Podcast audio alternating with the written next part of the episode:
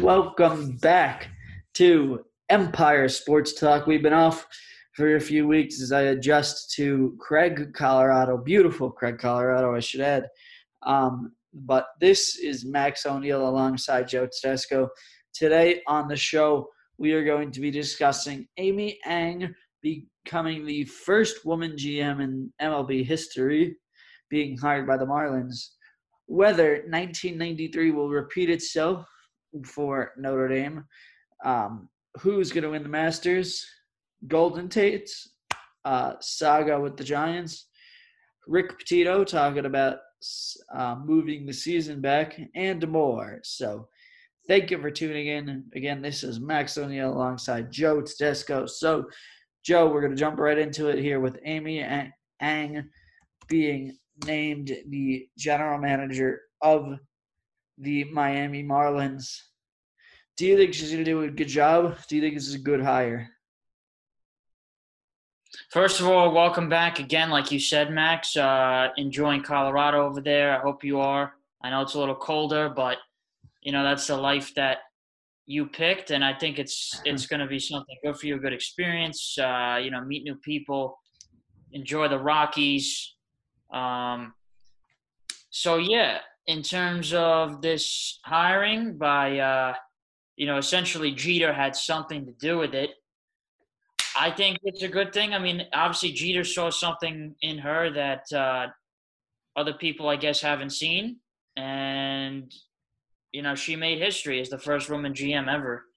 Um, I think it's uh, it's a good thing. Listen, I have no problem with a woman stepping into power like that.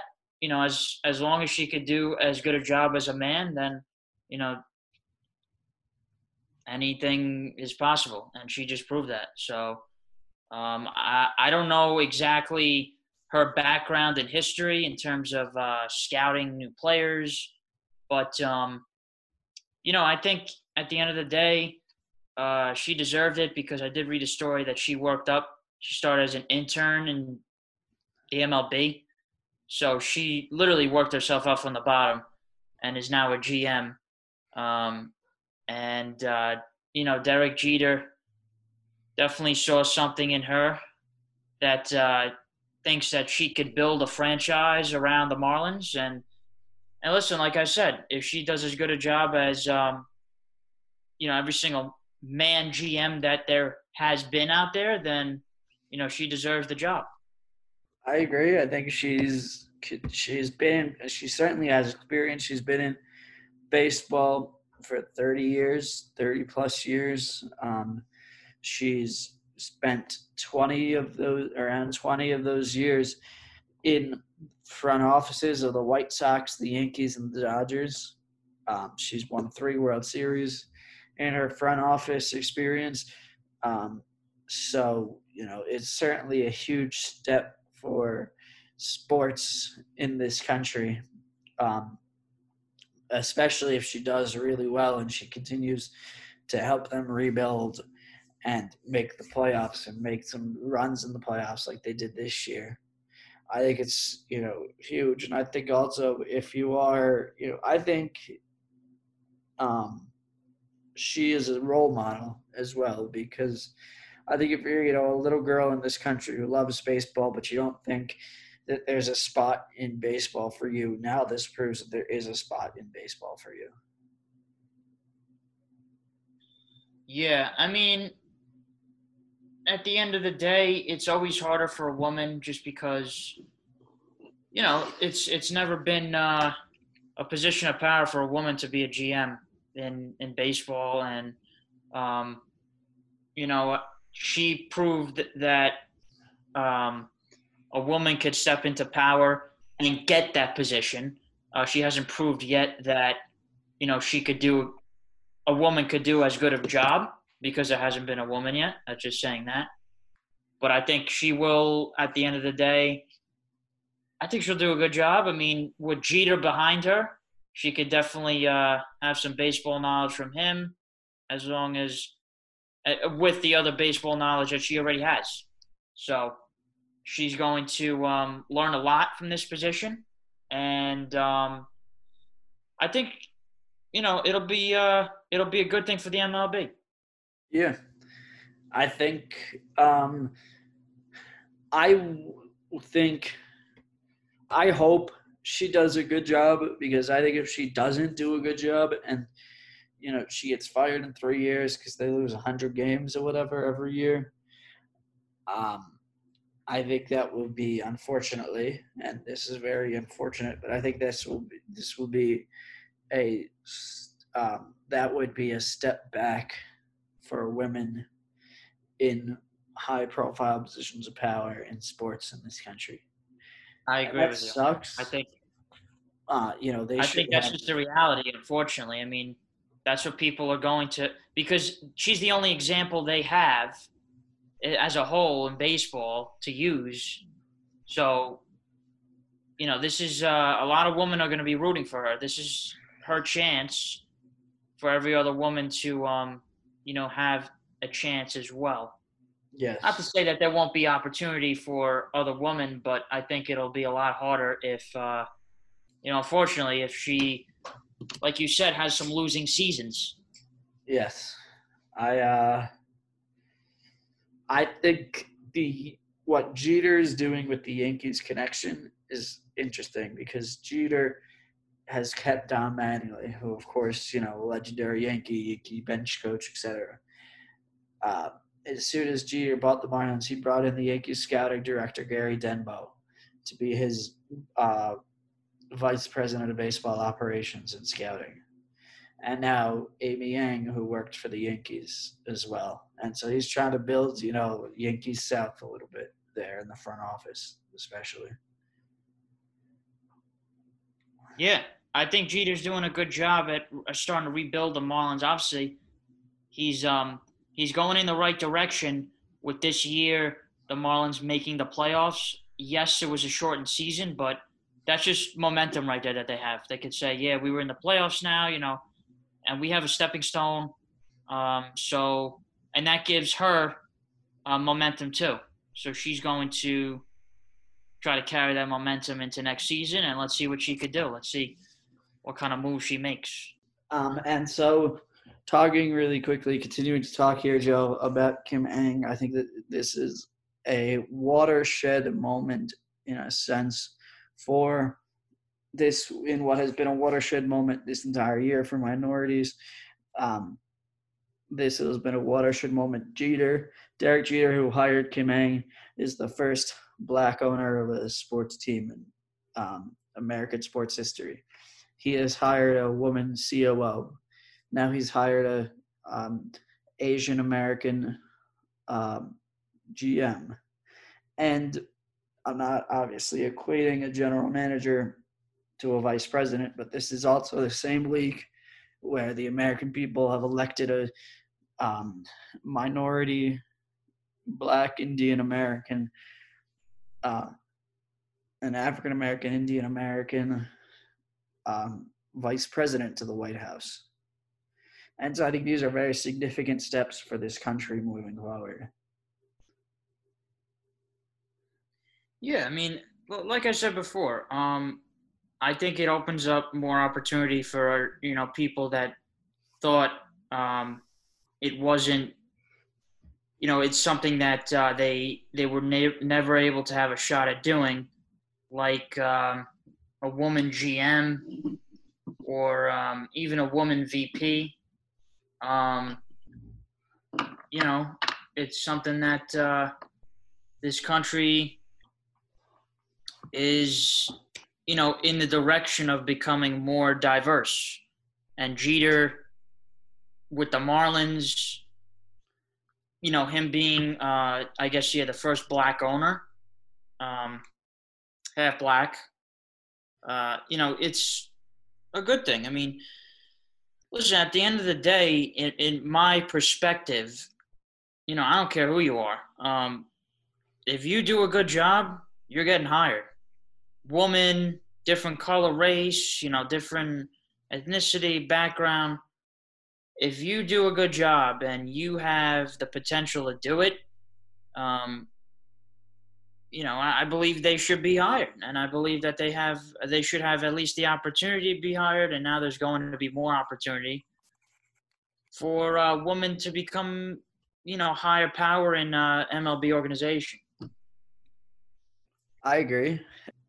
I agree. I think um, that that this offseason will be really interesting to see what kind of moves she makes in her first season as general manager of the Marlins. And I think what moves the Mets make um, is also going to be a really interesting storyline for this offseason um, for baseball.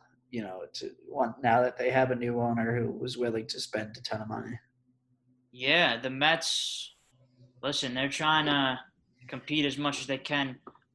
Not only the Yankees, but all of baseball. I mean, Steve Cohen has, I, I don't know, his, his net worth's near 10 billion. You just bought the Mets for a couple billion.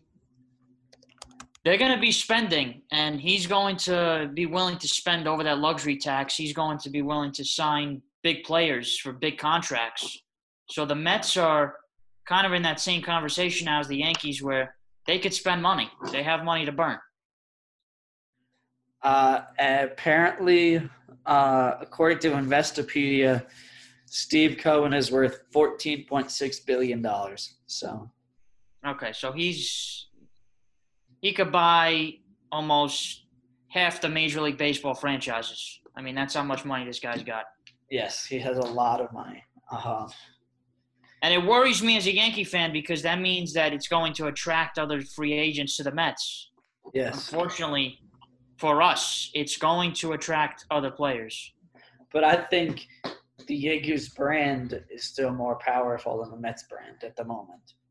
I think, at least for a few years until they really build a contender in, in Queens, I think you still look at the Yankees as this 27 time world champion, this team who, you know, is who has all these good young players and has the history of, you know. Yeah, no, um, I, I agree. Ruth to on down. The, the franchise history has so much more. Um, they're winning. Fr- they're winning historical franchise. And but I think that Cohen. Too. I think. Cohen, the, sorry, go ahead. No, you're good. So I was just gonna say Cohen. He just brings the money to the table for him to spend for Sandy Alderson, who they brought back to spend more money on free agents to uh, really compete. Yeah, um, and and so now we're moving on to the MVP. It was just announced the other day, and somehow I do not understand this, Joe. Maybe you could explain this to me. But somehow DJ LeMahieu finished in third place behind Jose Abreu, the winner, and Jose Ramirez, the second place finisher. How does that happen, Joe? Genuinely, how the hell does that happen? I really don't know. You're asking the wrong person. LeMahieu deserved that 100%. Um, now people can go back and they could say, well, you know, Abreu won it, but it was only a 60 game season. I think it still counts at the end of the day. I mean, you're playing. Everyone played the same amount of games during the season, so obviously it still counts. Some people do say though it doesn't count because it was so short of a season. They're going to put an asterisk on it, like everything else. But at the end of the day, I think LeMahieu deserved the MVP. This is the second time in his career that he got robbed. I think I think he got robbed. Um, I think he deserved a little bit more money with the Yankees when he signed. The Yankees stole him, and I also think he should have won this MVP. His upcoming contract uh, that he will sign will definitely be a lot more. Yes. Which is good for him, but he got robbed of this guy Abreu, who had a good season, but he's he's no LeMahieu. I agree. I think DJ LeMahieu. Um, I think all you need to think about DJ LeMahieu is that when that this season when he missed ten games, the Yankees went two and seven in that stretch. Mm-hmm. And every time over the last two years, I mean, obviously you can't do an award on two years; you can only do it on one season. But every time over the last two years, and this is why they should re-sign him, they needed a big hit. He was the one to come up with that hit. This year, in the wild card game, game two against the Indians, he hit that uh, hit in like the eighth or ninth inning, whatever it was, to take the lead. It wasn't Judge, it wasn't Stanton, it wasn't Voit, it wasn't Sanchez, you know, whatever. It was DJ LeMahieu. Mm-hmm. And it should have been LeMahieu this year, but unfortunately it wasn't. Now with the NL MVP, Freddie Freeman, I believe deserved it 100%. This guy, throughout his career, I feel like the older he gets, the better he gets. He hits the baseball so well. I mean, he he's one of those rare guys that I still bats for average. You know, he's not just a home run hitter. What'd you say? I disagree. I think you're crazy. Why? I think Mookie Betts should have won it. Mookie Betts this No. year, he lived up to that contract. He hit 292 with 16 home runs, 24 walks, and 39 RBIs, whereas Freddie Freeman Freddie Freeman had a much better average. Hit 341 with 13 home runs, 45 walks, 53 RBIs, and 73 hits. Er, Uh, yeah. So both played.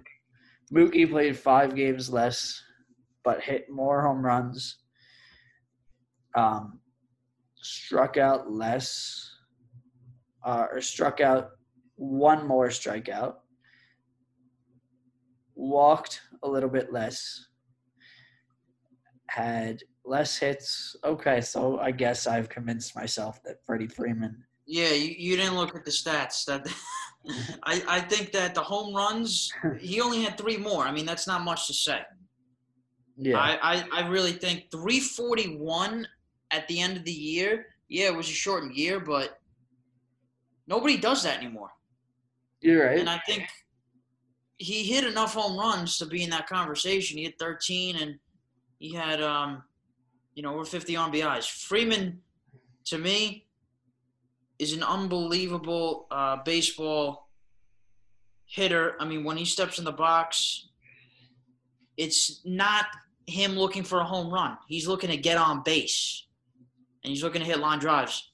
He hits more balls in the gap than, uh, or down the line, I should say, than any other player I think in baseball. He's really an average, before average hitter that is very rare in today's game. And like You're I said, the older he gets, the better. You're right. I think it's insane how uh, he's. I'd argue he's the best first baseman in baseball. I don't think that that's a you know huge stretch. Do you? No, I don't. I don't. I think. I think. Uh, there's other guys that are up there with him, but yeah, he he's among the best first basemen in baseball. Yeah. Um, he's just somebody that uh, is very unique compared to other players, You're right. and Um, hitting for average is the biggest reason why. and finishing second to the NL was Mookie Betts. Third was Machado. I thought Machado had a great year, but I don't think he deserved to win the MVP ahead of Freddie Freeman or Mookie Betts. Nah, no, no, no. I don't think so. Um, and looking back for two seconds at the American League, um, the fifth place finisher, or ninth place finisher was Luke Voit. So he should have been higher, I think, a little bit. I would have put him over at least Nelson Cruz, who was in sixth. Maybe ahead of Brandon Lowe and Tim Anderson, I think should have been higher. I would have swapped Shane Bieber in fourth and Tim Anderson in sixth or in seventh, excuse me, and Voit and uh, Nelson Cruz. So my top seven would have been LeMahieu, Abreu, Ramirez, Trout, um, Voit, or excuse me, Anderson Voit. So I think that was seven. I uh, got confused on my numbers, but No, you're good. um, and so moving on now, Joe, to some college football discussions. So for those for our viewers that don't know, back in 1993, Notre Dame at home beat Florida State, the number the then number one team in the country. And then the next week they went to Boston College and lost. Will that repeat itself today, Joe? They just beat Clemson at home, the number one team in the country last week. Now they're going to BC this week. Will BC and former Notre Dame quarterback, I should add, Phil Jurkovec, pull the upset over the number two ranked Fighting Irish today? I think they'll stay undefeated. Listen, they just beat. I still believe is a better team than Notre Dame because of Trevor Lawrence. They just beat the best team in the nation, so they, you know, deserve credit uh, where credit's due. Tremendously, they, you know, came back, won in overtime, um, and at the end of the day uh, you know, they're a good football team. So I, I do think that they'll stay undefeated for sure. I think um, it's arguably it is easily the biggest win of the Brian Kelly era and the biggest win of my time watching Notre Dame football. that I think I think what's going to happen today in this game against Boston College is I think Notre Dame's going to kind of be asleep in the first half. They're going to be sleeping through, saying, "Oh, we just beat Clemson. We're still really excited off that. Let's we can kind of wake up late for this game and sleep through this first half." And so they go down by like a field goal or a touchdown at halftime, and then Brian Kelly's going to say, "Wake the hell up! Here's some coffee," and go in the second half and score like 14, 21 on nine points and win the game. Yeah, I believe that could be the case. I mean, like I said, they came back against, in my opinion, even without Trevor Lawrence, you know, with the COVID thing. Um, they have a great defense, Clemson, and they went and they scored. A, you know, they were able to come back and win in overtime, which is remarkable. And uh, you know, the reaction from the fans said it all when they ran onto the field. What do you think of that? That's something we could talk about too. On the, um, there was a lot of controversy, which I understood about those students running onto the field in the middle of a pandemic. You know, not socially distancing, not wearing masks, etc. What do you think of that? Well, I think that either you hire more security and cops so that you they block off the whole field, or you're not going to prevent that from happening. That is literally part of college football. Either you I don't agree. play, either you don't play college football from preventing that from happening, or it's going to happen. From a team that made a comeback like that, I don't care if the world is ending; they're going to still run on the field. I agree. I think that um, I think while I'm not out and out defending their actions because I think it is stupid to run on the field in the middle of a pandemic, I think it's hard to control yourself at that moment in time. I think it's easy to sit here from the outside looking in and say, oh, what a bunch of jerks. Not what a bunch of idiots running on the field. But I think it's a lot harder to say that when you're a 21 year old college kid and your college football team just beat Clemson and you're, you know, three drinks in and you're really excited. Yeah, there's no chance you're going to stop that. Yeah. Those kids that were at that game, they clearly, just like most kids in college right now, don't care about the pandemic. They just don't. They want to have fun. They want to live their life as anyone else will would during uh, normal times while they're young. you know, just doing what they want to do. You're not going to stop it. I'm telling you. It's either you cancel the game or, um, you know, it's uh, it's just not preventable. I agree a little bit, and so this leads directly, Joe, into a beautiful transition. So we have done a great job with this one. 15 games today have been canceled or postponed because of COVID. Um, how do how do these programs fix this problem? How does college football as a whole fix itself from the inside and stop having games canceled? Because I think every week so far this season, at least two or three games have been postponed or canceled because of uh, the pandemic. You're just not. So during this time, you know that we they've tried everything. I mean, you could try as much as you want. You're not going to be able to do a bubble during college football, and if you can't do a bubble, then this is going to happen. I mean, everybody so in college no football, choice? huh? So you think there's just no choice, and we have to put up with having? You, we have to put up with it. Yes, there's no.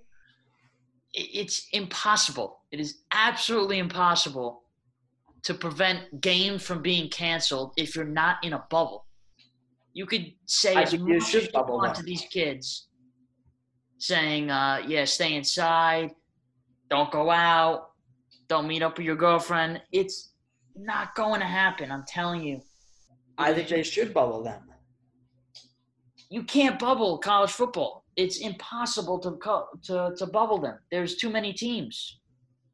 I think you can bubble individual teams on campus in campus hotels or whatever in college town hotels you know i think every person to a room every two people to a room whatever three people whatever um, and so you know if you have to sequester one room because two people in that room have it you can and sort of limit the spread that way but I think you can put them. I know that I saw um, Duke basketball. I saw a video a few weeks ago of them, and they were they weren't moving into their dorms when they were moving in back in like August. They were moving into a hotel on campus.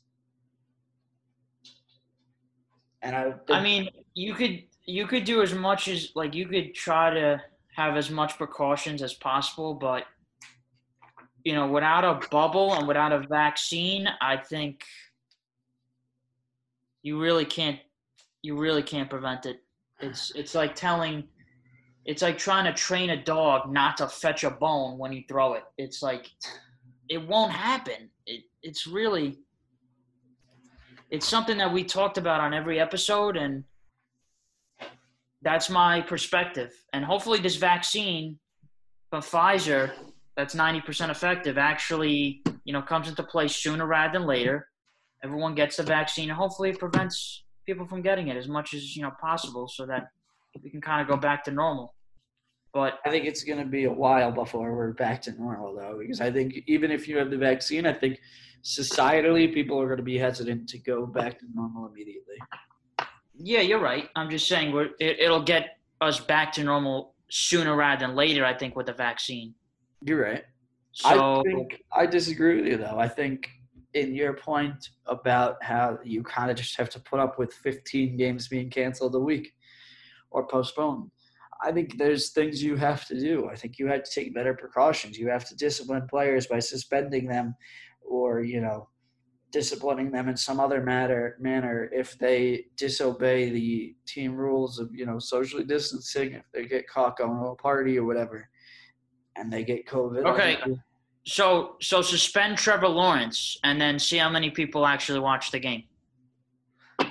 A lot of people watched the Notre Dame Clemson game and Trevor Lawrence wasn't playing.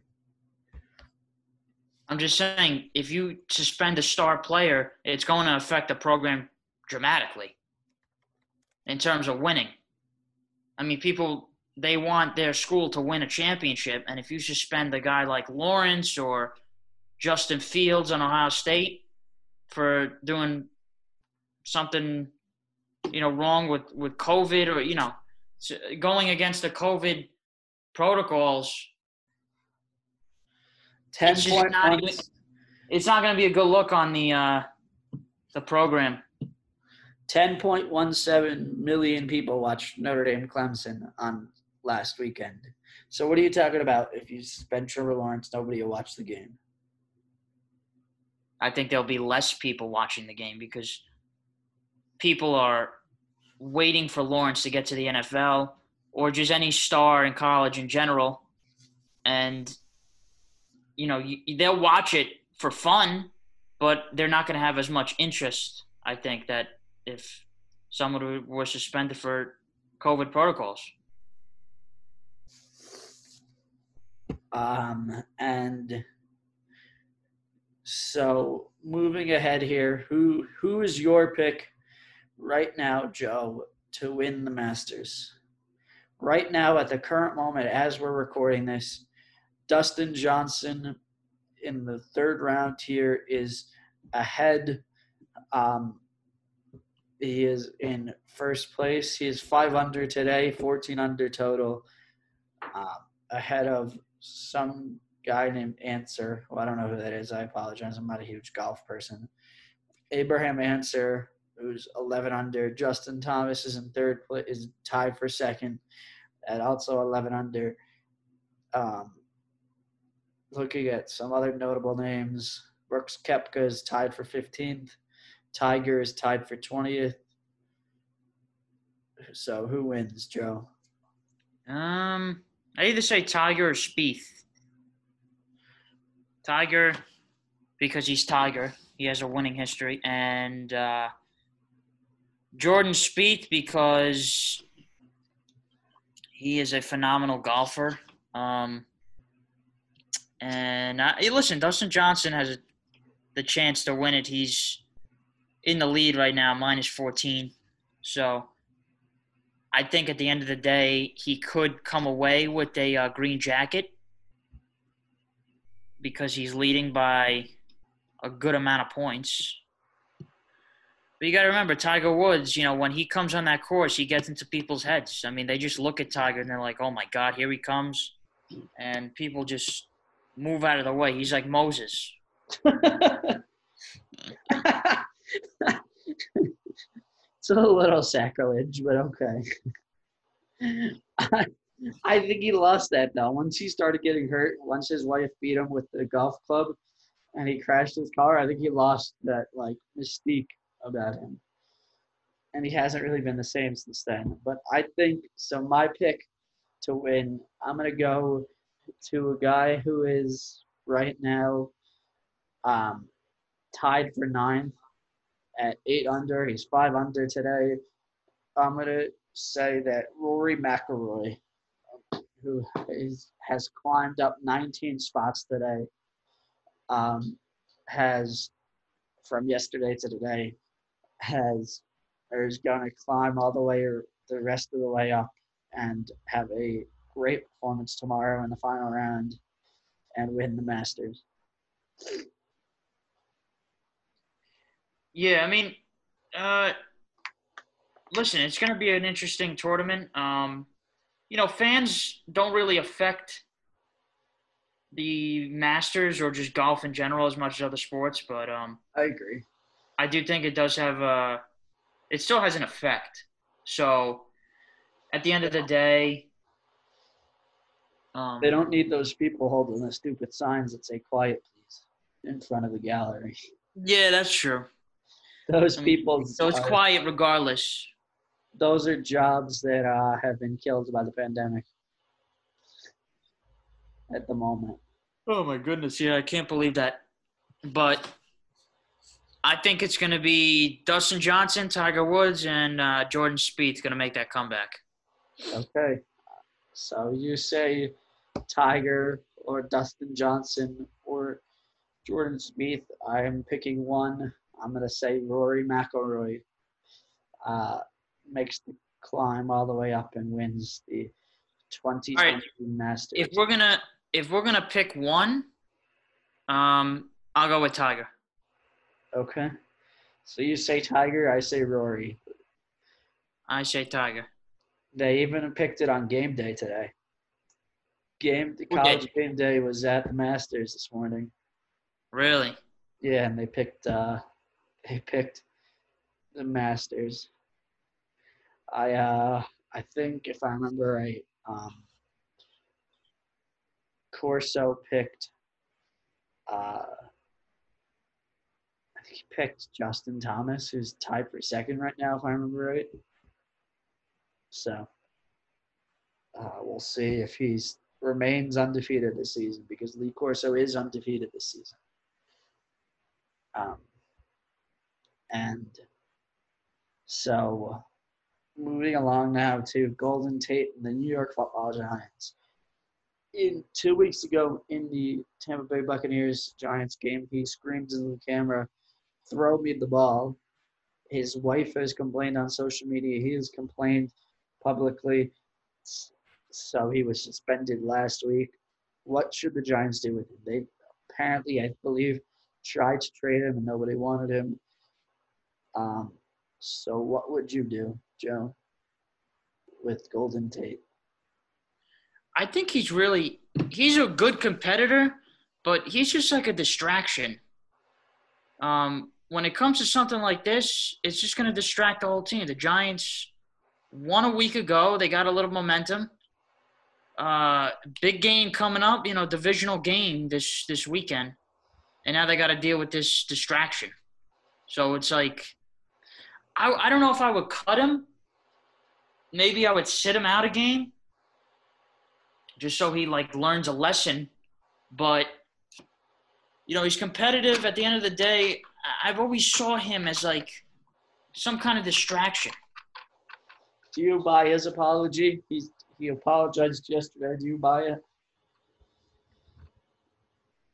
I mean, we'll, we'll see. I mean, if he continues his behavior, then obviously his apology was just it was a hoax. But uh, I think he, listen, he's a good receiver. He's always been a good receiver. He's a great competitor. But you can't be doing this when you just came off a win and you're playing a divisional opponent that you're a game out of first and they're in first place, I agree. you know? And you have a young quarterback that you're trying to set an example for.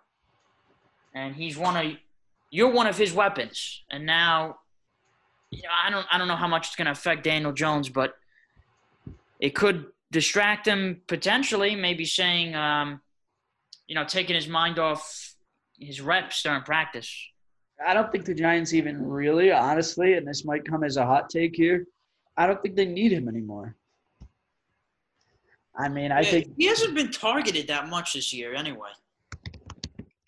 I think they have enough. I, I don't think the Giants wide receiver depth chart is very good at all. Um, but Dante Pettis played very well last week. You know, you have Darius Slayton, Sterling Shepard, and C, like C.J. Board and Austin Mack. But I think Darius Slayton's really good. I think Sterling Shepard, when he's healthy, is really good.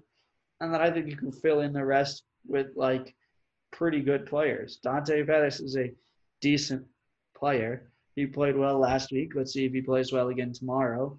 Um, but I think you can trade Golden Tate for like a second or a third round pick and be okay um, moving forward. And maybe draft if you get like a second or third round pick or, you know, uh, and you're thinking about a receiver there, I think you could draft somebody to replace him in the second or third round. Mm-hmm. I'm not Yeah, I mean, at the end of the round pick. day, at the end of the day, they got him just to help out the receiving corps. But um, I think that you are also right where they. It's like, you know, he's there for veteran leadership, and now he's he's acting like a fool. So Yes. He should be unchecked and a fool. if he makes a ridiculous play or like a foolish error, then he definitely should be. Yeah. And um, I think, I just think it's unprofessional when you are, you know, complaining to a TV camera, throw me the ball. Like, I think it's okay if you say on the sidelines privately to Daniel Jones, hey, let me get more effing touches or whatever. But I think if you bring it to the public and your wife posts on Instagram or whatever it was, I think that's when it really crosses the line. I think you leave your business in the building. hmm Um, and moving along here, uh, today Rick Pitino, the Iona Gaels coach and legendary Louisville coach, tweeted, "quote Save the season, move the start back, play league schedule, and have May Madness. Spiking and protocols make it easy, impossible to play right now." Uh, do you agree with him, Joe? Do you think that they should move the start of the bat, uh, start of the season back from when it usually starts? Which, if the world was normal, we would be in full swing of college basketball right now. Um, but do you think they don't have a start date right now? Do you think they should move it back from where they are discussing? I believe. Um, I, you know, I wouldn't mind them moving it back, and I understand why they would. Um, so maybe So- Rick Pitino has a point. Right now, it's supposed to start on November 25th. Sorry to interrupt you, Joe. Would you move that back? So we know enough about COVID of, of what exactly it's about, what it's going to do. So I don't know how much that will work because, you know, a month from now, unless we have the vaccine, unless it's like effective to the point where, you know, you could play without masks, which it's not going to happen. Um, I believe moving it back doesn't help too much.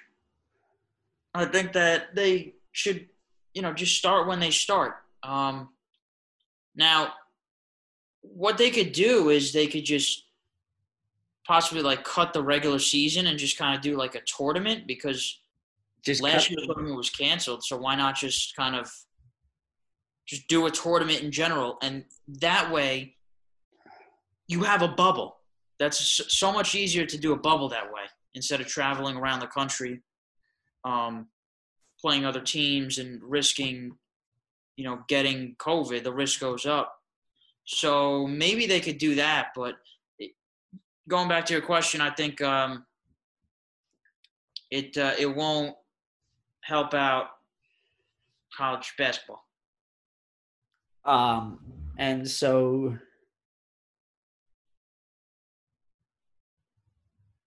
you said that you would just do a tournament. Um, so you're wiping out the regular season entirely. You're not doing like mini tournaments like they have every year. You know, they have three or four mini tournaments. You know, the 2K Classic at the Garden, or you know, whatever that whatever it is. Yeah, sure. I would like that, but like I said, it's harder to do a bubble that way. And the bubble, a bubble in general right now is the only way we know COVID's going to uh, be prevented. So doing a tournament, it's much easier to do a bubble that way. And if, you know, they want to continue the season without cancellation of games, then maybe they should try it but that's a, su- a suggestion, and it probably won't happen. I think it's a terrible idea, Joe. I think you have to play the game. I think what you could and should do is have regional matchups, like we talked about last time on the podcast, sort of. And so only the ACC teams play each other. Let's just have that going on, and so teams don't have to travel, you know, all over the country um, like a normal season when they would only have you know the SEC teams play, just conference bubbles, mini bubbles in conference play only. And if you have to delay the season to get that done because you can't get that done in the next 10 days, then I think you push it back for, you know, till December 1st or so. Okay, but we can't complain then when there's cancellations because we know there's going to be cancellations, regardless of if they're playing just ACC teams in that section or region. They're still traveling. It's not like they're staying in one specific area. So, you're right. You know, we can't get upset when the games get canceled. Okay. I think that no matter if they're traveling from New York to LA or just traveling from New York to Westchester, the games are going to get canceled. So why not have a less likely chance of the games getting canceled traveling from Riverdale to Westchester than from, you know, uh, Riverdale to Tennessee or whatever. Yeah, you can do that. You can. I'm just saying that it, games will still be canceled. I mean, it'll be less likely to be canceled, I guess, because you're not traveling as far. But um, games will definitely still be canceled. There, there is no no question about that. I don't think you could do anything to prevent that, though. You can't. I think if we could make, wave our magic wands and prevent that, somebody would have waved their magic wand already. Yes, I agree with you, but so that goes back to college football. You know, you can't. You, you just have to, to live with it right now, with uh, games being canceled because there's no bubble, and it, it'll happen the same way with college basketball. Mark my words. It's unfortunate, but it's going to happen if there's no bubble. Let's jump right back into it here, Joe, with the NFL picks. First game on the schedule is the Tampa Bay Buccaneers and the Panthers and the Carolina Panthers. Tampa's five and a half point favorites. Who you got, Joe? Tampa all the way. Brady is pissed off about last week. Um, you know, he they got blown out. I mean, it was just simple. They got, you know, they got handed to uh, by New Orleans, Sean Payton, Drew Brees. Their defense just shut down the Buccaneers, and I think that next week they'll win against uh, Carolina. Yeah. And I don't, I don't think it'll be close. Um, I think, yeah, I think that Brady's going to want to prove something. He really, as you said, kind of you know crapped the bed last weekend, um, and so I think he's going to want to prove something. Um, and so we got the Jacksonville Jaguars going to Green Bay. Green Bay is 13 point favorites. I'm going to take the pack all day. I don't really think we need to talk about this too much. Yeah, Packers should take this easily at home. It should be a landslide. Aaron Rodgers will do the discount double check a few times, and then they'll walk out of there with a win. Yes. Texans at Browns. The Browns are three and a half point favorites. Give me the Browns. I take the Browns too, but I think this is going to be a close game. Um, Deshaun Watson. I are you taking the three never lose hope in him. Huh? Are you taking the three and a half? I'm going to take the three, or I'm going to take the over on this one. I think it's going to be more than three and a half. Um, I'll take the over as well. But I think it'll be a close game. I think there'll be a lot of turnovers in this game. Um, I think Baker is going to throw maybe a couple picks.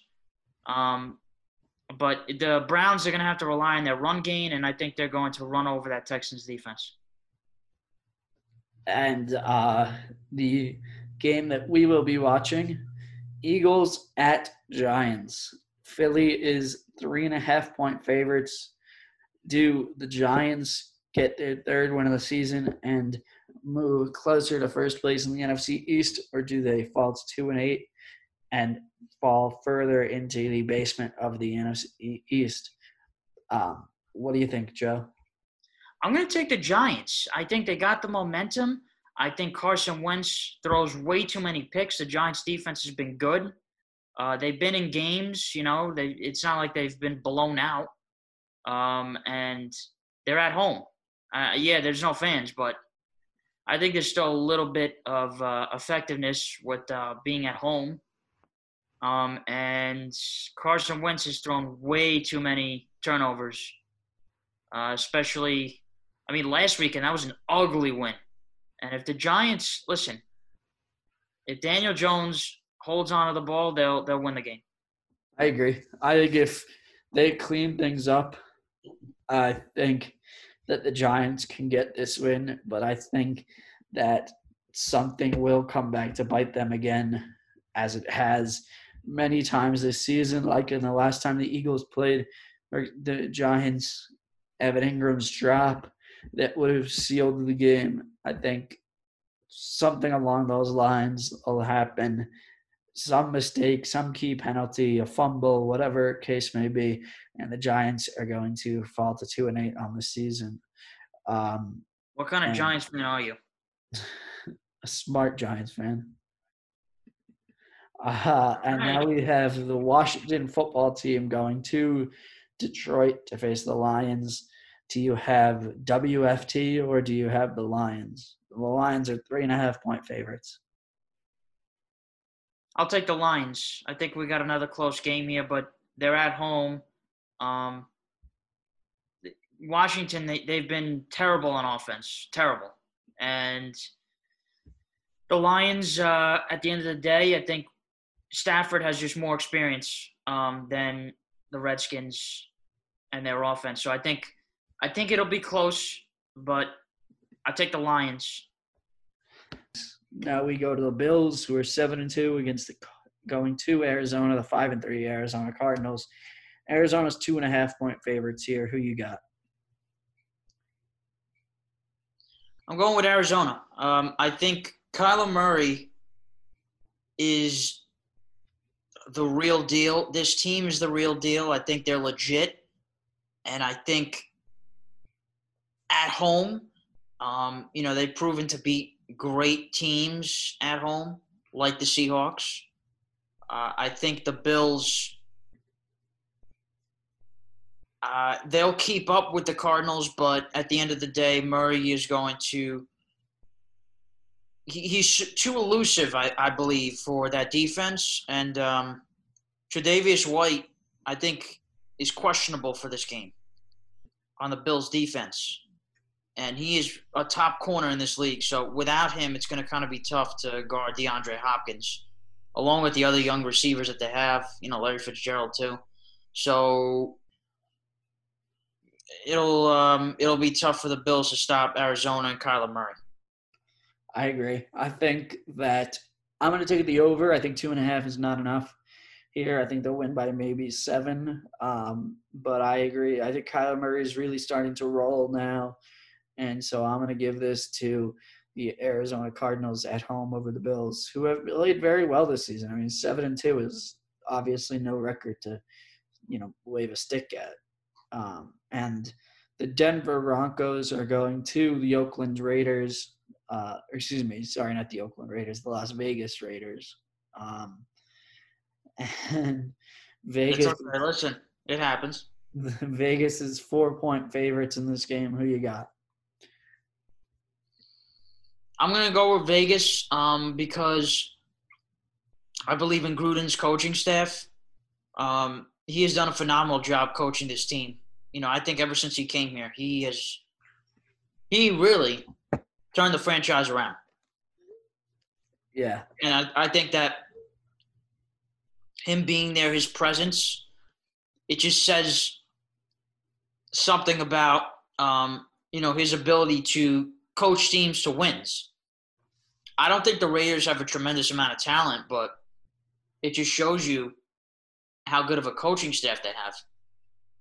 So I think they will win, and uh, they'll go to six and three.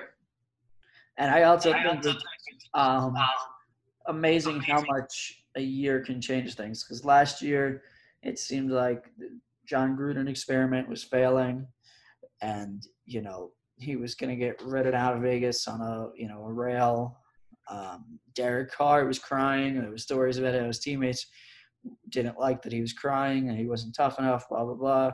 And now they're like, I think his job is decently secure in Vegas. Um, moving on to the next game, we had the Chargers at the Dolphins. Chargers are two and six. The Dolphins are five and three. The Chargers have lost back-to-back games on disallowed touchdowns that would have won the game um, had they not been disallowed. And so, do they finally get a touchdown that is allowed and win this game, or do the Dolphins get the job done at home down in South Beach? I think this is going to be a shootout. The Dolphins have um, a very good team, a very good defense, but Justin Herbert is the real deal. He has the it factor, uh, even though they're not winning. Um, I believe uh, they found the quarterback. He is he's really good. Uh, Tua, on the other hand, also good. Um, you know, only played a couple games so far, so hasn't proven too much yet. But you know, it's a battle of the rookie quarterbacks right here. This is something to watch for.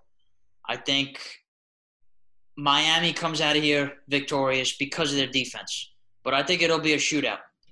I disagree. I think the Chargers get the win here and go to three and six, finally getting a win that they can have for more than a five minute review. Um, the Seattle Seahawks six six and two record go to Los Angeles to face the Rams this weekend. Uh, the Rams are five and three this season. The Rams are two point favorites in this game. Who you got? Seattle. They got too many weapons on offense for that Rams defense to stop, and I think um, they will come out on top. And uh, I believe that you know, coming off the loss, Russell Wilson's hungry for a win. Uh, DK Metcalf has shown that. I don't think yet that he's the best receiver in the league, but I think one of these days, maybe in a year or two, he's going to be the best receiver in the league. He's so good, and his talent, you know, equates to his size six three, two whatever, 240, 230. He's a monster. So I think um, at the end of the day, they have so many weapons on offense. Russell Wilson, in my opinion, he's a front runner or at least top three for MVP candidate. They come out of there with a win. I agree. Um, I think that the Seahawks are going to win this game. I'm not going to say big, but I'm going to say they're going to win this game comfortably. Um, and so the next game on our schedule here is the four and five Niners go to the six and two Saints. The Saints are ten point favorites, and I think the Niners are going to get gashed. I mean, I think this is going to be an easy walk in the park for the New Orleans Saints. Do you agree with me, Joe? I don't know about easy, but I would say that they're going to come out with a win. Uh, the Niners still have a pretty solid defense, uh, despite all the injuries. But I do think the Saints are going to come out of there with a win, move on to seven and two. And the Saints, man, listen, over these past few years, people have been saying they've been robbed, bad calls, you know. Should have been to the Super Bowl a couple of times if they get rolling, they got another shot at doing that. So, yes, sir. So we'll see what happens there. Um, the Bengals face the Steelers. Do the Bengals give the Steelers their first loss of the season? I know the Bengals, um, or excuse me, this Big Ben is eligible to come off the COVID list today. I haven't seen that they have taken him off yet. Um, but we'll see what happens with that. So, do the Steelers go to nine and zero, or do the Bengals give the uh, go to three, five, and one, and give the Steelers their first loss of the season? I think the Steelers are going to run over the Bengals. Their defense is too good. They're going up against a good rookie quarterback. Joe Burrow's good, but first year in the league, this is going to be his biggest test by far the season. Steelers are the best defense in the NFL. Ben Roethlisberger throwing the ball really well, better than he has in a while. Um, so Steelers are going to go to nine and zero. Oh. I agree. Uh, I think that this is the best Steelers team in a long time, um, as you said, and that the Steelers are going to beat Joe Burrow and the Cincinnati Bengals. Now we have the six and two Ravens at the Patriots. Uh, the Patriots are three and five. This spread is Baltimore by seven. This is Sunday Night Football. Do the do Cam Newton, the New England Patriots, show out on Sunday Night Football, or do the Ravens tear them up? I'd say the Ravens will win, won't tear them up. I think they win comfortably. Um, the Patriots, you know, obviously without Brady, they're not the same. And they have no weapons on offense either for Cam Newton. So, you know, I think this season um, they'll win a couple more games, but I think it's a wash. It's just a transition for the Patriots at this point. Uh, that's not going too smoothly. And the Ravens, Lamar, they'll they'll go in there and win, and they'll go to seven and two. I agree completely. I think this is the worst Patriots team since Brady took over. I'd argue, um, and that the Ravens get the win here. And then now Monday Night Football, the final game that we're going to talk about today. The three and five Vikings go to the five and four Bears. First of all, I'm just going to say what a terrible Monday Night Football game. What a boring, crappy Monday Night Football game. Uh, the Vikings are two and a half point favorites on the road here. So who you got?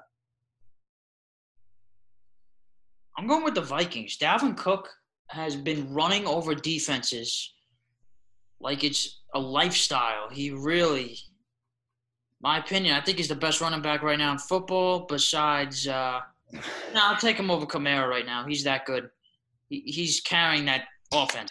I mean, Kirk Cousins is not carrying them. He's carrying them to any sort of victory. And I think that in Minnesota, Vikings, they're going to go with the run game as usual. And the Bears' defense is good, but I think the Vikings will sneak out of there with a win. Um, I think you're crazy to call Dalvin Cook the best running back in the league. I think Alvin Kamara is better than him. Um, but I think it, it is an argument that people can make. I disagree with it though. Um, and I'm also going to go with the Vikings to get the win here. It's not crazy by any means. It's not crazy. And, and I think that a lot of people would say he's the best running back in football right now. With the numbers he's putting up, he, he's car- so Kamara has how many more other weapons on the offensive side? Dalvin Cook has Kirk Cousins and Adam Thielen. That's true. So, um, and so thank you very much for joining us here. This has been Max O'Neill alongside Joe Tedesco. So, thank you very much again for joining us. We will be back probably Monday or Tuesday of this week. We'll be back. So, quick turnaround on the pods now. We're trying to get it quicker out than we have the last three weeks off this break, this little vacation from the pod. So please let us know what you think and tell all your friends about it. Um, yeah, and so thank you for joining us this week. Thanks, Joe. No problem, guys, and thank you for joining us. Welcome back. Thank you.